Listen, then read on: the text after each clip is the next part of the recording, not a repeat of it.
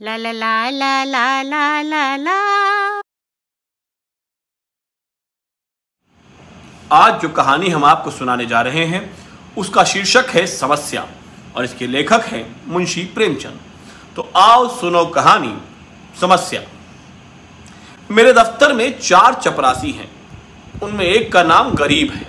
वो बहुत ही सीधा बड़ा आज्ञाकारी, अपने काम में चौकस रहने वाला, घुड़कियाँ खाकर चुप रह जाने वाला, यथा नाम तथा गुण वाला मनुष्य है।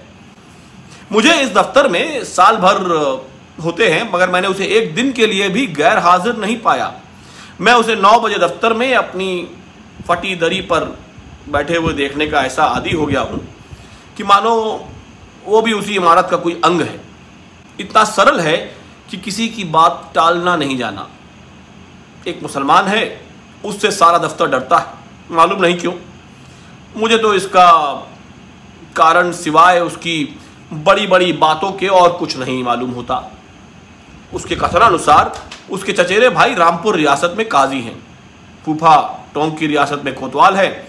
उसे सर्वसम्मति ने काजी साहब की उपाधि दे रखी है। शेष दो महाशय जाति के ब्राह्मण हैं। उनके आशीर्वादों का मूल्य उनके काम से कहीं अधिक कहीं अधिक है।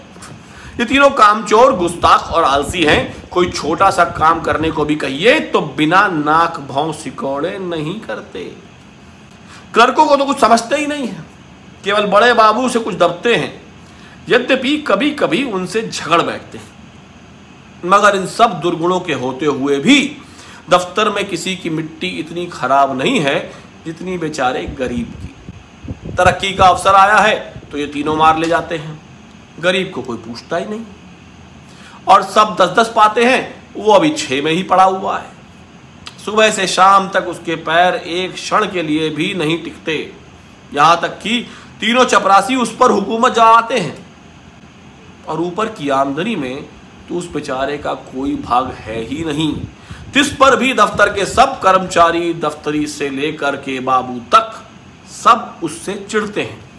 उसकी कितनी ही बार शिकायतें हो चुकी हैं, कितनी ही बार जुर्माना हो चुका है और डांट डपट तो नित्य ही हुआ करती है। इसका रहस्य कुछ मेरी समझ में आता नहीं था। हाँ मुझे उस पर दया अवश्य आती थी। और अपने व्यवहार से मैं यह दिखाना चाहता था कि मेरी दृष्टि में उसका आदर चपरासियों से कम नहीं। मतलब और चपरासियों से कम नहीं। यहाँ तक कि कई बार मैं उसके पीछे अन्य कर्मचारियों से लड़ भी चुका। एक दिन बड़े बाबू ने गरीब से अपनी मेज साफ़ करने को कहा। वो तुरंत मेज साफ़ करने लगा। दैव योग से झाड़न का झटका लगा तो दवात उलट गई और रोशनाई मेज पर फैल गई। बड़े बाबू ये देखते ही जामे से बाहर हो गए। उसके कान पकड़कर खू बैठे और भारतवर्ष की सभी प्रचलित भाषाओं से दुर्वचन चुन चुन कर उसे सुनाने लगे। बेचारा गरीब, आँखों में आँसू भरे, चुपचाप मूर्तिवत खड़ा सुनता था। मानो उसने कोई हत्या कर डाली हो। मुझे बाबू का जरा सी बात पर इतना भयंकर रौद्र रूप धारण करना और ऐसे चिल्लाना बहुत बुरा मालूम हुआ। यदि किसी दूसरे चपरासी ने इससे भी बड़ा कोई अपराध किया होता तो भी उस पर इतना वज्र प्रहार ना होता। मैंने अंग्रेज़ी में कहा, बाबू साहब, आप ये अन्याय कर रहे हैं। उसने जानबूझकर तो रोशनाई गिराई नहीं है। इसका इतना कड़ा दंड, अनौचित्य की पराकाष्ठा है। बाबूजी ने नम्रता से कहा, आप इसे जानते नहीं हैं, बहुत दुष्ट है। मैं तो उसकी कोई दुष्टता नहीं देखता। आप अभी उसे जानते नहीं हैं। एक ही पाजी है। इसके घर दो हलों की खेती होती है। हज़ारों का लेन देन करता है। कई भैंसे लगती हैं। इन्हीं बातों का इसे घमंड है। हैं? घर की ऐसी दशा होती तो आपके यहाँ चपरासीगिरी क्यों करता? विश्वास मानिए, बड़ा पोढ़ा आदमी है और बला का मक्खी चूस। यदि ऐसा ही है, हो भी तो भी तो भी कोई अपराध नहीं है। अजी आप अभी इन बातों को नहीं जानते। कुछ दिन और रहिए तो आपको स्वयं मालूम हो जाएगा कि ये कितना कमीना आदमी है। एक दूसरे महाशय बोल उठे, भाई साहब, इसके घर मनो दूध दही होता है, मनो मटर ज्वार चने होते हैं, लेकिन इसकी कभी इतनी हिम्मत ना हुई कि कभी थोड़ा सा थोड़ा सा दफ्तर वालों को भी दे दे। यहाँ इन चीज़ों को तरस कर रह जाते हैं। तो फिर क्यों ना जी जले? और ये सब कुछ इसी नौकरी की बदौलत हुआ है। नहीं तो पहले इसके घर में भूनी भाँग न थी। बड़े बाबू कुछ सकुचा कर बोले, ये कोई बात नहीं उसकी चीज़ है किसी को दे या ना दे लेकिन ये बिल्कुल पशु है। मैं कुछ कुछ मर्म समझ गया। बोला, यदि ऐसे तुच्छ हृदय का आदमी है तो वास्तव में पशु ही है। मैं ये ना जानता था। अब बड़े बाबू भी खुले। संकोच दूर हुआ। बोले, इन सौगातों से किसी का उबार तो होता नहीं। केवल देने वाले की सहृदयता प्रकट होती है और आशा भी उसी से की जाती है जो इस योग्य होता है, जिसमें सामर्थ्य ही नहीं, उससे कोई आशा नहीं करता। नंगे से कोई क्या लेगा? रहस्य खुल गया। बड़े बाबू ने सरल भाषा में, सरल भाव से सारी अवस्था दर्शा दी थी। समृद्धि के शत्रु सब होते हैं, छोटे ही नहीं, बड़े भी। हमारी ससुराल या ननिहाल दरिद्र हो तो हम उससे आशा नहीं रखते। कदाचित वो हमें विस्मृत हो जाती है। किंतु वे सामर्थ्यवान होकर हमें ना पूछें, हमारे यहाँ तीज और चौथ न भेजें तो हमारे कलेजे पर सांप लौटने लगता है। हम अपने निर्धन मित्र के पास जाएँ तो उसके एक बीड़े पान से ही संतुष्ट हो जाते हैं। पर ऐसा कौन मनुष्य है जो अपने किसी धनी मित्र के घर से बिना जलपान के लौटकर उसे मन में कोसने न लगे और सदा के लिए उसका तिरस्कार न करने लगे।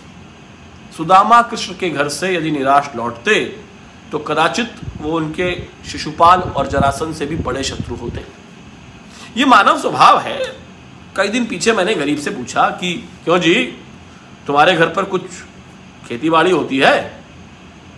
गरीब ने दीन भाव से कहा हाँ सरकार होती है। आपके दो गुलाम हैं, वही वही करते हैं। गाय भैंसे भी लगती हैं। हाँ हुजूर, दो भैंसे लगती हैं। मुदा गाय अभी गाभिन नहीं है। हुजूर लोगों के ही दया धर्म से पेट की रोटियाँ चल जाती हैं। दफ्तर के बाबू लोगों की भी कभी कुछ खातिर करते हो। गरीब ने अत्यंत दीनता से कहा, हुजूर, मैं सरकार लोगों की क्या खातिर कर सकता हूँ? मतलब खेती में जौ, चना, मक्का, ज्वार के सिवाय और क्या होता है? आप लोग राजा हैं, ये मोटी झोटी चीज़ें किस मुँह से आपकी भेंट करूँ? जी, डरता है कहीं कोई डांट ना बैठे कि इस टके के आदमी की इतनी मजाल। इसी के मारे बाबूजी हियाव नहीं पड़ता। नहीं तो दूध दही की कौन बिसात थी? मुँह लायक बीड़ा तो होना चाहिए। भला एक दिन कुछ लाके दो तो देखो। देखो लोग क्या कहते हैं। शहर में ये चीज़ें कहाँ मैसर होती हैं। इन लोगों का जी कभी कभी मोटी छोटी चीज़ों पर चला जाता है। जो सरकार कोई कुछ कहे तो कहीं कोई साहब से शिकायत कर दे तो मैं कहीं काम का ना रहूँ।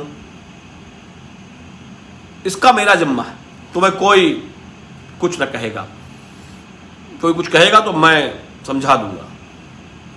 तो हुजूर आजकल तो मटर की फ़सल है चने के साग भी हो गए और कोलो भी खड़ा हो गया है। इसके सिवाय तो और कुछ नहीं है।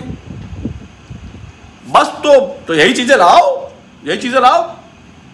कुछ उल्टी सीधी पड़े तो हुजूरी संभालेंगे। हाँ जी, कह तो दिया कि मैं देख लूँगा।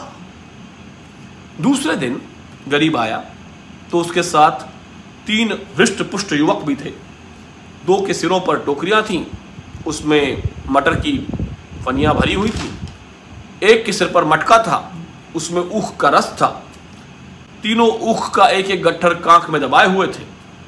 गरीब आकर चुपके से बरामदे के सामने पेड़ के नीचे खड़ा हो गया। दफ्तर में आने का उसे साहस नहीं होता था। मानो कोई अपराधी वृक्ष के नीचे खड़ा था, कितने में दफ्तर के चपरासियों और अन्य कर्मचारियों ने उसे घेर लिया। कोई ऊख लेकर चूसने लगा, कई आदमी टाकरे पर टूट पड़े, लूट मच गई मतलब। इतने में बड़े बाबू दफ्तर में आ पहुँचे। ये कौतुकब देखा तो उच्च स्वर में बोले, ये क्या भीड़ लगा रखी है? अपना अपना कान देखो। मैंने जाकर उनके कान में कहा कि, गरीब अपने घर से सौगात लाया है। कुछ आप ले लीजिए, कुछ इन लोगों को बांट दीजिए। बड़े बाबू ने कृत्रिम क्रोध धारण करके कहा, क्यों गरीब? तुम ये चीज़ें यहाँ क्यों लाए? अभी ले जाओ, नहीं तो मैं साहब से रपट कर दूँगा। कोई हम लोगों को मलूका समझ लिया है? गरीब का रंग उड़ गया। थर थर कांपने लगा। मुँह से एक शब्द भी ना निकला। मैं, मेरी ओर अपराधी नेत्रों से ताकने लगा। मैंने उसकी ओर से क्षमा प्रार्थना की। बहुत कहने सुनने पर बाबू साहब राज़ी हुए। सब चीज़ों में से आधी आधी अपने घर भिजवाई, आधी में अन्य लोगों के हिस्से लगाए। इस प्रकार ये अभिनय समाप्त हुआ। अब दफ्तर में गरीब का नाम होने लगा। उसे नित्य घुड़कियाँ ना मिलती दिन भर दौड़ना ना पड़ता। कर्मचारियों के व्यंग और अपने सहयोगियों के कटुवाक्य ना सुनने पड़ते। चपरासी लोग स्वयं उसका काम कर देते उसके नाम में भी थोड़ा सा परिवर्तन हुआ। वो गरीब से गरीब दास बन गया। स्वभाव में कुछ तब्दीली पैदा हुई। दीनता की जगह आत्मगौरव का उद्धव हुआ। तत्परता की जगह आलस्य ने ले ली। वो अब भी कभी देर करके दफ्तर आता कभी कभी बीमारी का बहाना करके घर बैठ जाता। उसके सभी अपराध अब क्षम्य थे। उसे अपनी प्रतिष्ठा का गुर हाथ लग गया था। वो अब दसवें, पाँचवें दिन दूध दही लाकर बड़े बाबू की भेंट किया करता। देवता को संतुष्ट करना सीख गया। सरलता के बदले अब उसमें काइयापन आ गया। एक रोज बड़े बाबू ने उसे सरकारी फॉर्मों का पार्सल छुड़ाने के लिए स्टेशन भेजा। कई बड़े बड़े पुलिंदे थे, ठेले पर आए गरीब ने ठेले वालों से बारह आने मजदूरी तय की थी। जब कागज़ दफ्तर में गए तो उसने बड़े बाबू से बारह आने पैसे ठेले वालों को देने के लिए वसूल किए। लेकिन दफ्तर से कुछ दूर जाकर उसकी नीयत बदल गई। अपनी दस्तूरी मांगने लगा। ठेले वाले राज़ी ना हुए।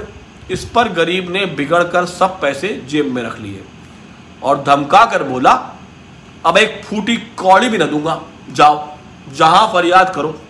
कर लो, देखें क्या बना लेते हो।